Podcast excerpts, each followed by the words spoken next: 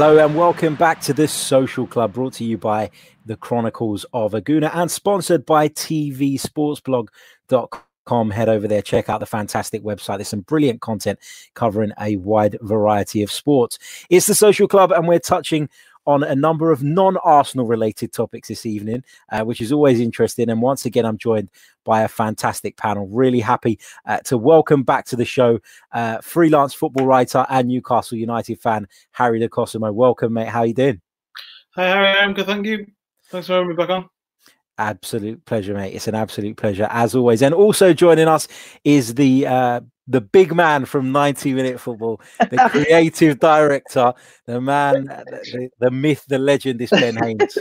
Welcome back. I tell you what, it's a real joy, Harry, to be on a show where we're kind of like not actively having to be hostile towards each other, which is quite nice for a change, huh? Agreed. There's, agreed. There's no there's no horrible bitterness in North London at the moment, so it's a rare a, a rare pause in hostilities. Absolutely, it does make a change, doesn't it? Things have, uh, th- more important things have taken precedent, I suppose. Uh, so, so that's it. Uh, lots of stuff to talk about, of course, and I know that football's on pause, and I know that people are bored. Um, I know that people are struggling. However, it's important to say that what is going on in the world is much more important than football. People's lives and people's health is, of course, the number one priority. And so uh, it, there's no absolutely no doubt in my mind, and I'm sure you guys agree that football shouldn't resume until it's absolutely safe to do so. Uh, not just safe for the fans that attend the games, but for the players, for the staff, for the journalists, for the broadcasters, for everybody, because this is a really serious thing. And I, I know people um, that have sadly passed away uh, due to this virus. So fingers crossed, people are sticking to the rules, sticking to the guidelines, and taking it seriously because it is really, really important. Now, one of the things we're going to talk about on this week's edition is the imminent takeover at Newcastle United. Well, we understand that it's imminent. That's what all the reports are saying. Harry, do you uh, are you still cautious about this? Because I've I've heard from other Newcastle fans today that until they see it uh, breaking news on Sky Sports, the yellow bar. Uh, they're not going to believe a word of it. That's exactly the way most most Newcastle fans are because they've been burnt so many times. There's, there's a club that's been on the market for two and a half years now. Um, it's never been at this point, though. I think that's the crucial thing you've got to say. This is the uh, the closest it's it's it's, it's going to get um, because of the clout of of uh, the people who are interested. Amanda Staveley's really, I, I wrote a piece uh, this, today and said, you know, she's really the, the person who's defined this whole saga. Mike Ashley's tried to sell the club three times. This is the third time he's tried. This Staveley sort of defined it more than anyone because she was at the uh, the, the last game before the the, shirt, uh, the club was put on sale in 2017. Uh, then she came back and tried. It was called a time waster by Ashley. Went back, you know, went and got the the small matter of the um, Saudi Arabian public public wealth fund involved and and has come back and, and looks just about ready to to to take take control. Uh, the the deal is agreed in in in effect. It just needs uh, the Premier League ratification, which is a which is the always something that when people asked was never was never even on the on the radar before. So it, it is kind of you know get excited time. Newcastle fans have this thing called hashtag cans where they can get the beers out and get and celebrate. they, you know, and they're asking me all the time, asking other journalists whether they can get the cans out. And I've, I've had to say, put the cans on ice for now, but you know, maybe in a month's time, who knows? Absolutely. And fingers crossed. I do hope for you guys that it does go through because we know that Mike Ashley's uh, time at Newcastle United hasn't been uh, easy for the fans. Ben, from an outside perspective, none of us are Newcastle United fans. Do you feel for, for Newcastle and what they've had to endure under Mike Ashley? Or are you a bit like me in the sense that I'm not saying that he's a good owner, but I've not seen it to be as bad as maybe some of the Newcastle fans do? Do you reckon though, mate? I, I I often wonder this. I often wonder whether that when we look from the outside, we're able to almost siphon out emotion from any kind of view that we that, that we take on Mike Ash's time at, at Newcastle. I spoke to a guy today called uh, Rob, who, who, runs a channel called Rubenstein, which he is a fairly prominent sort of Newcastle blogger. Um, and I don't know if you remember Harry, but we used to we used to work with him back in the day a couple of years ago when we were at, at 90 min. Um, and and he made the point that about 10 years ago or nine years ago, he was working behind the bar in in uh, St James's Park, and people would be actively refusing to buy pints in the stadium because they were like, "I want to support the team, and I want to support the players, but I don't want to support this version of Newcastle United." And when he said that to me, it just sort of it, it, really struck a chord with me because I was like, God, that must be horrible. The idea of going to going to match day and then wanting actually no part of the club on a on a deeper level than just like look, I want to watch a team and then I want to get out of here because this has ruined my match day experience. So I'm kind of a little bit torn because I do know what you mean in terms of um, if you look at where Newcastle are to some extent, you would say player for player and and and in terms of money spent, which has been next to nothing, they are in a, a fairly passable position at the moment. But to say that almost implies the idea that you shouldn't be emotional about football and you shouldn't actually have some deeper rooted connection to your club because yeah I, I, would have hated being a newcastle fan for the entire time that he's been in charge of the club absolutely and i, and I completely agree with that. I think you summed that up perfectly in the sense of as non newcastle fans perhaps we don't understand the nuances of what it is that Mike Ashley's done that has pissed everybody off. Essentially, um, you know, he showed what kind of a person he is uh, with the way he's handled Sports Direct, and um, you know, I've not only the, the decision to try and keep them open when everybody else was closing, because apparently Donnay t-shirts are, uh, you know, essential items these days. Gee, uh, that was frightening, wasn't it? Wasn't Slazen, frightening? Slazenger socks and things like that. You know, that, that's one of those things that really uh, it kind of helps to open your eyes as a neutral, right? Is that you start looking and go, hang on a second.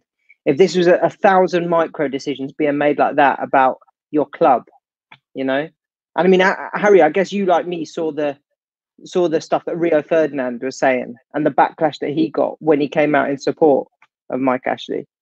I think that that was the thing that you know. Just to go back to what you were saying about emotion, I think that is that is the the point is made perfectly there because there are plenty of people who who do see and they point to things and they say, you know, they're in the Premier League, they're mid-table. It could be worse. It could be Bury. There could be you know Blackburn, Bolton, or whoever. You know, there are clubs that are worse off, but you know, not even acknowledging the fact that Mike Ashley has seen two two relegations out of six in Newcastle's in, entire 127 year history. Anyway, um, looking even just at that, it it is very frustrating because you because it's it's all about the emotion of just not being interested. Just that city, Newcastle as a city, is a, it just lives for football. And if you've got people like that, which you do across the city, who who are boycotting this season, and even even they the only reason they came back before was because of Rafa Benitez, who reconnected everything before. Um, that that's what you that's the the emotional side of it is what is missing in the argument that that suggests that Mike Ashley hasn't been that bad. There is no suggestion to say Mike Ashley has been a good owner because he hasn't. But to say he's not been that bad, you can understand from a cold hard facts or even financial perspective or all that you, you can you can perceivably come up with an argument to say he hasn't been that bad but actually if you look at it from a from a deeper perspective he's been an absolute disaster for Newcastle and the the Rio Ferdinand thing really struck a chord because he was so hypocritical. Because he came back later and said about Manchester United and how you know all these players who you know these big signs and things like that. The the thing that really frustrated me about what Rio Ferdinand said was that Mike Ashley shouldn't go out and buy big players because they could get injured a week later, which is the case literally for every big sign that's ever been made in the history of football. but um, you know what? But and then you could f- figure out that that there were these links between Rio Ferdinand's five and Sports Direct, and people came and said, "Is he being, you know, is he being, you know, not paid off or anything like that? But is he, be, you know, is he is is his opinion being sort of shaped by that? I, I, I couldn't possibly comment on that, but but th- this is the whole misunderstanding. I think people just look at what he's done on the face of it. Which, by the way, Newcastle in, in Europe. I think four out of five seasons before he took over. They have they've been in Europe once in 13 years since and and right now they are absolutely no nowhere near. So, you know, and so even acknowledging the fact that he's had two relegations and brought them back to a sort of middling middling point, they're still miles away from where they were, you know, two or three years before before he took over them.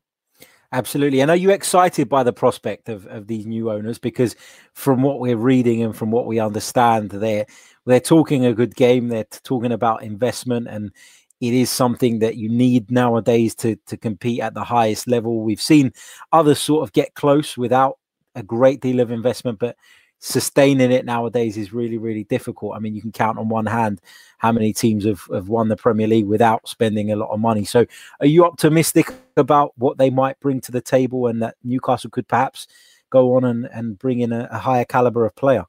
Yeah, I mean, there's all sorts of like moral questions you've got to ask yourself and things about Saudi Arabians and and those things I think need to be considered in it to a degree. But from a purely uh, football perspective, I think those things, by the way, are things to answer another day when the takeovers are completely sorted. But from a football perspective, you've got to be excited about what could happen because this is a club that hasn't won anything in 60, you know, I think it's how 60 years this year or um, 50 years this year or last year that since they last won a trophy. So, um, so you know, the, you've got to be excited about that. The the thing that Newcastle fans really wanted was just to compete, just to be, you know, ambitious again in any sense. You know, even if it, it didn't have to be you know, competing with Manchester City and Liverpool, playing in the Champions League and whatever. If it was just, you know, the aim was under Benitez was always just to try and push for the top seven, top six, top eight. That would have been, you know, if Newcastle came in with an owner and had that happen, that would have been absolutely fine. This is on a different level, and as you can imagine, the the, the whole city is going to be bouncing because there's a possibility of getting back to the, you know, there's a realistic possibility of getting back to the Keegan, Sir Bobby Robson, and even eclipsing those eras and you can't, you know, that that's going to be as a prospect, you can't help but get excited about that. Of course, absolutely. Um, ben, let's talk a little bit about your side, Spurs. Um, of course, they've had some bad press lately because they announced that they would be furloughing um, a load of their non-playing staff. They've since reversed that decision. In your opinion, though, reputationally, has the damage already been done? Uh, yeah. I mean, I, I, I feel quite strongly about the idea that this period of time that we're in now, obviously bizarre and unprecedented as it is, people will remember and they'll remember how people acted in that time. And Seb Staff, Stafford Bloor put out a really good tweet, I thought, the other day about um, people won't forget and people will chant this at Tottenham at, at, when they come to Spurs' stadium. They'll chant this at, at Spurs fans and they'll chant this to the team on the pitch about how that they sort of almost like sold out their own staff to some extent. And um, I saw also a number of people kind of like criticizing journalists who who praised Liverpool for reversing their decision. Um, I don't think I don't think you should be massively praised when you reverse a, a, wrong decision. I think you should just people should acknowledge that you did the right thing. The thing with Liverpool is they did it after Spurs and they reversed the decision before Spurs sort of look at the way Tottenham Tottenham handled it. And once again, my my real concern with the club is the way in which they communicate these these messages, the way in which like we found that Simon Stone from the BBC reported this week that Daniel Levy was told this would be a PR nightmare. He was told that this would be widely, widely panned by both the media and by fans got to the point where Spurs couldn't actually tweet off the main club account without getting ratioed by people literally commenting underneath saying, pay your staff, pay your staff, yeah. pay your staff. So I, I think, unfortunately, and much it pains me to say it, Spurs will leave this period, whether they like it or not, as as one of the bad guys, as one of the people that during this really difficult time got it wrong. And there's not no matter they did some brilliant stuff this week in terms of like repurposing an entire wing of the stadium to to turn it into an NHS healthcare center and using um, using huge parts of the stadium for for kind of postnatal work and and and also like doing loads of great stuff. You uh, Toby Alderweireld doing stuff with fans and kind of like supporting NHS workers, and you think all of that just gets completely ignored because at the key times we got the key decisions completely wrong. And you look across at, at other sides, all you have to do is go into the championship and look at a side like Leeds and see the way that they behaved. Immediately said, look, we're all in this together. We'll all take a pay cut together and we'll all work out how we're going to look after our own staff. Because that's the, the real kicker, right? Is that we, I think, as fans and as people who work in the industry, we look at the people that we know that work at clubs, and we think, oh my god, you're you're just like you're right. We're we're not we're not in the in in the, the stratosphere like the players are earning millions of pounds a week. It could be you or I that gets furloughed, you know, and so it hits you on a slightly deeper level because you're like, God, that sucks that we just wouldn't look after the people that make the club what it is. Sorry, I realise I've gone on a little bit of a rant. No, there, no, no. I, That's. I do feel really, I do feel really strong. I feel, I feel really let down. Um, I don't think Tottenham are a brilliant communicator as a club anyway, but I feel like it's been particularly poor. And then to see Mourinho out in the park with Ndombele, I mean, it's frightening. It's actually frightening. I, I, I, it really, it really has bothered me considering the amount of national press around the idea of staying at home. There's a briefing from the government every single day and and not interacting with people that you don't live with. And then we see Mourinho down the park with Ndombele, and I'm like, where are we? Yeah, What's going on? That's nuts. When I saw that, I couldn't I couldn't believe my eyes. That was crazy stuff. And and you're absolutely right what you said about the um the, the club's account because I actually wrote a couple of pieces on Spurs in the last week or so, and um, prior to them reversing the decision, you're absolutely right. We were looking at uh, some of the club's uh, official posts, and it was literally every comment was pay your staff, or there was a video that the club posted of Jan Vertonghen um, saying, you know, we're all one team, we're all in this together. Yeah, oh, I mean, and then some. That's what people, I mean. Exactly, people were commenting underneath saying, "Yeah, unless it's you're whiffy, uh, unless you're a member of staff, it's, it's crazy." Harry, what did you make of it? For, again, outside perspective, looking in. I, I mean, I expected some Premier League clubs to to take up the furlough scheme. I don't really have an issue with that because I think that there are clubs who this will affect dramatically. But I did kind of at the the outset of this thing think to myself, I don't expect any of the the big six to do it. I expect them to lead the way here. Um, and given the, the TV rights that they generate and the sort of prize money that they've picked up over the last few years, I thought they had a moral obligation, I'm going to say, to to do the right thing. And and were you surprised to see a club as big as Tottenham? And this is not me just bashing Tottenham. You know, when Liverpool said they were going to do it, my reaction was the same. And I completely agree with Ben that they don't really deserve a great deal of praise for reversing a wrong decision. But well, you say that you know from the outside, but do you know who the first club to furlough staff in the Premier yeah. League was Newcastle? And they still haven't they still haven't come back and said that they're not going to do it and they've taken money from season tickets as well so this is my and, and the funny thing is that mike ashley hasn't got anywhere near the back the backlash that that tottenham have had there's not been a mention there's you know the the the, the is that because we is that because we expected it from him? Though? I was going to say, I think maybe perhaps because of the the whole Sports Direct thing, the season ticket thing, and now the takeover. Potentially, there's there's a it's almost got lost in the middle of it. But you know, Newcastle have been given the, the chance to, to to not. You know, I've written two articles. Um, once one asking them, please don't, you know, please don't charge fans for season tickets. They went and did that. Uh, I've asked them this. I've written a piece saying, don't, you know, you've got to go back on furlough because Tottenham now have Bournemouth since have done it and Liverpool did it. The thing I would say about Liverpool, the difference between Liverpool and Newcastle, maybe, maybe not Spurs. Liverpool got so much heat because they deliberately put themselves forward as a, a socialist or a, you know, a real sort of people's club. You know, you'll never mm. walk alone, and that that you know, to say you'll never walk alone and then furlough staff is very very silly. Um, I think maybe that's why Liverpool got more heat than Newcastle, and perhaps it's because we just expected from Mike Ashley he'd already been under heat for for, for the Sports Direct thing and and not you know not obeying lockdown. Uh, I agree completely. That, no, the, the, the, just on that, sorry, really quickly, mate, is that Liverpool also are far better at mobilizing their fans in terms Absolutely. of almost like on a socialist level, almost like the ability to get people together and say, hang on, we're all going to step up together yeah. and we're all going to go back against this. Whereas I think for a club like for a club like Spurs, Newcastle have done it in the past, but like for, for Newcastle and Spurs, I don't think their fans are mobilized in the same way. I don't know if that's fair about about Newcastle. No, no, I think I think because because I, I think you are right to a degree, and I think it's just it's very I, I can't really answer why that is, but it is it is very much like that whole thing. And, and Newcastle, as the first ones to do it, it was it didn't it didn't even generate the sort of news that when Liverpool or Spurs did it when Newcastle were the first. Obviously, there's also Norwich involved who haven't who haven't come back.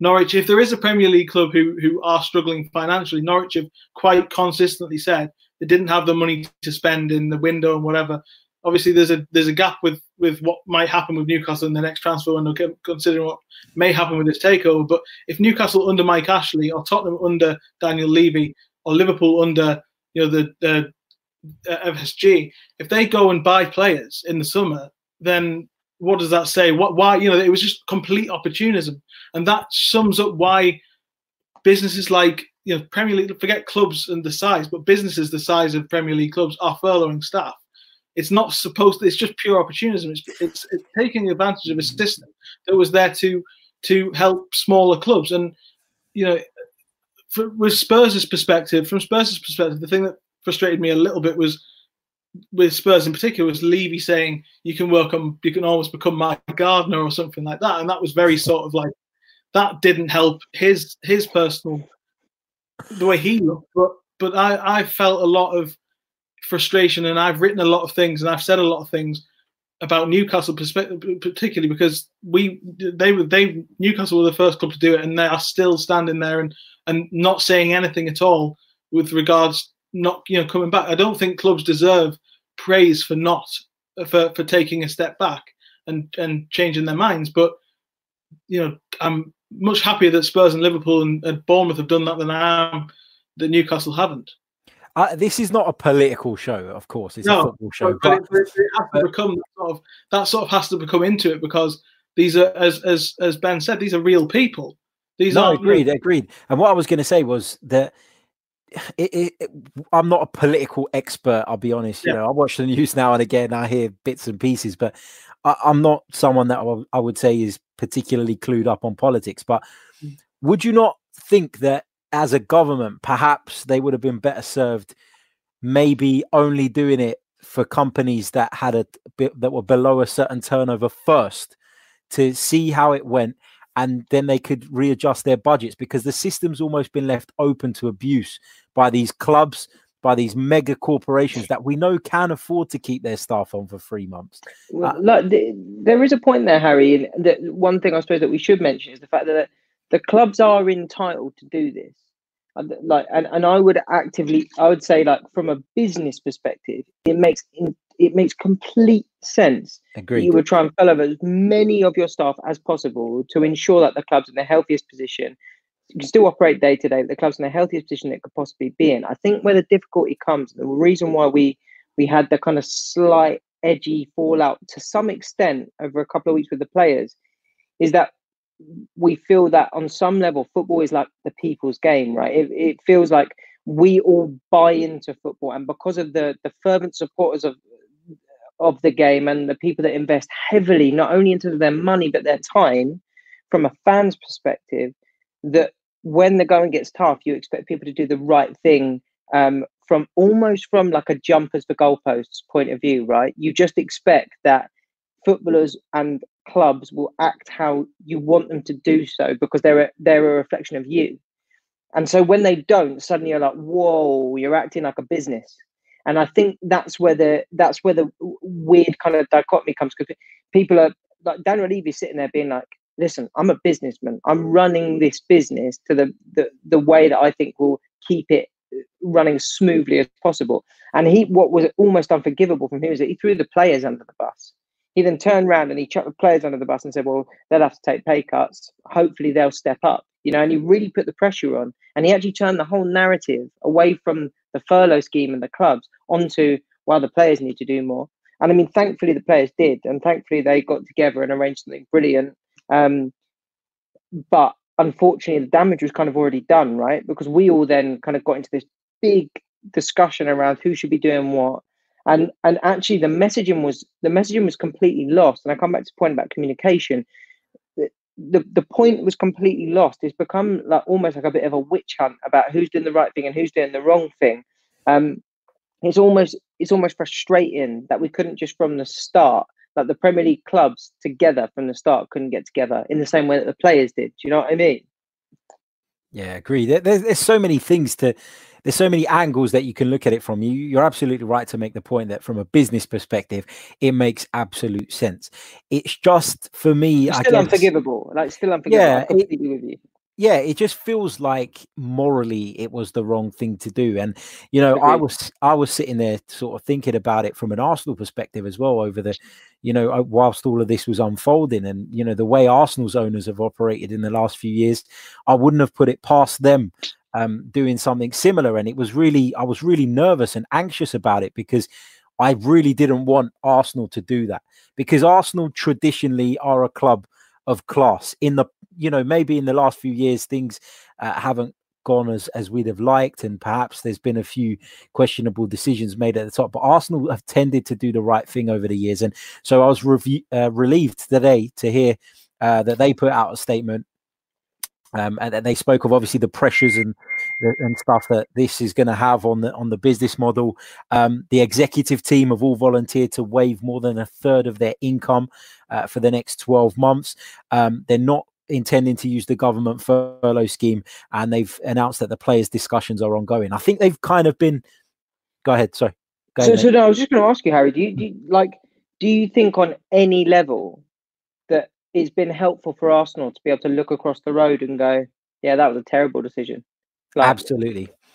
Absolutely. And I think in the last few days, there's been a lot of talk about the Arsenal players and a, uh, a pay cut and the fact that they've been disagreeing with the club and all this stuff has been doing the rounds. And I think it's kind of forced Arsenal into making a statement, perhaps a, a little bit prematurely.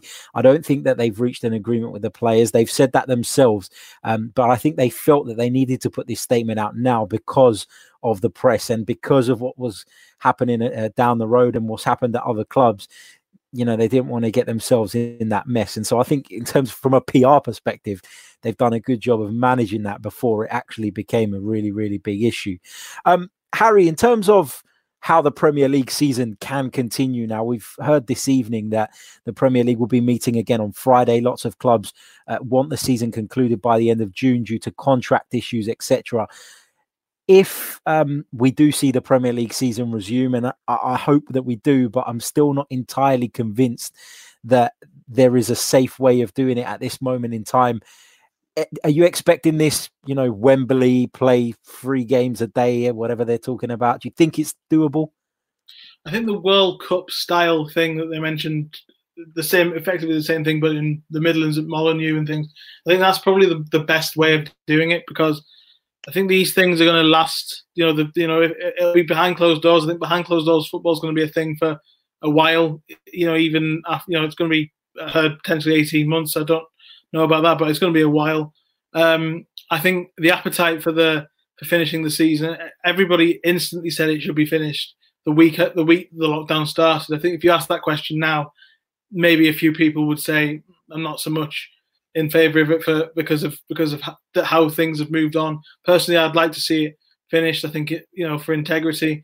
I think if you give Liverpool the, the title, if it isn't finished, and you hypothetically give Liverpool the title, the people who should be most angry about that are Liverpool because they'll forever be an asterisk against their name, and that will annoy them more than it would give Manchester United fans the, the joy of saying that you know that it was an asterisk. It will annoy Liverpool fans more than anybody else that there's an asterisk on their name. They will not enjoy having the title given to them. If it's if it's void completely and dissolved, that feels wrong to me as well because Liverpool are literally two games away and they've played the most brilliant season up until this point that anybody ever has. It's not just almost like a run of the mill title winning season. If you like, they've they've literally just uh, destroyed it like and like in terms of statistically, like nobody else has ever before. I understand that this is about more than Liverpool and all that, but um, I think to go back to the original point, I think that Wembley or uh, the World Cup style three three matches a day type thing is the best way of doing it to try and group it all together and get it done as quickly as possible is probably the best way of, of getting it done. And I think you know June July that that hopefully can can take place. Ben, what's your take on this? How would you like to see the season resumed given the, the, all the circumstances and the restrictions that we're currently under? Yeah, I, I tend to agree with Harry, although I, I do think tragically there's already now an asterisk against this season. Like yeah. it will forever be remembered as the season when yeah. it didn't quite complete. So if I was a Man United fan, I'd already have that chant ready to go for when when Liverpool win the league. Um, that they didn't do it properly. I think it, to be honest, the, the the thing that kind of that sticks out to me is that whatever happens, there will be people that are going to be unhappy. Like the the people that I'm most worried about, um, and it's probably not the most popular opinion, is Sheffield United and Wolves, um, because I think that Sheffield United and Wolves have put together runs of results and performances in fixtures that were beyond to be completely honest beyond their their kind of average performance way beyond what anyone expected of them. And i think they were playing at a level that was a cut above what people would usually associate with those teams in terms of um, their ability to go and mix it at the top of the table. And i think sheffield united were with a really good shout of making a run towards fifth place. And we don't know whether we don't know whether man city's um, ban will be upheld but now we come back, and a club like Spurs, a club like Arsenal, a club like United, a club like Chelsea, all of whom get the the benefit of having injuries sort of almost wiped out. Um, Chelsea, an enormous amount of injuries. They had five or six players coming back. Spurs have got four or five top top players coming back. By the time we come back, you're almost going through preseason again. Mourinho has more time with Spurs players. Um, you, especially like in the parks, especially if he's hanging. Yeah, exactly, exactly. Arteta more time with his team. Lampard will then again get a, an almost a mini preseason with his team. So all of the benefits that those teams had worked up will now sort of disappear. And I think we are going to have to finish it. I think it will probably be behind closed doors, just because we're going to get to that point soon where the country just needs something um, to to get their teeth stuck into. Most likely we've tested once we've got to a point where the health services have all been all been tested and there's enough tests to get out and about for uh, first responders and people working on the front line. Um, I imagine probably they'll have to, to, finish the season behind closed doors. What they do next year is is, I mean, that's anyone's guess right now, but yeah, behind closed doors most likely. And I just think a real shame that this has happened for the likes of Sheffield United and for the likes of Wolves. And fingers crossed they do continue to compete in a in a way that they that they were doing because they were so good to watch. Wolves both sit, both in, in in the Europa League and in the Premier League, and Sheffield United just in the way that they approached every single game. Um, yeah, and I just hope they manage to continue that because uh, it, for them to to fall away now would just be so unfair. I think.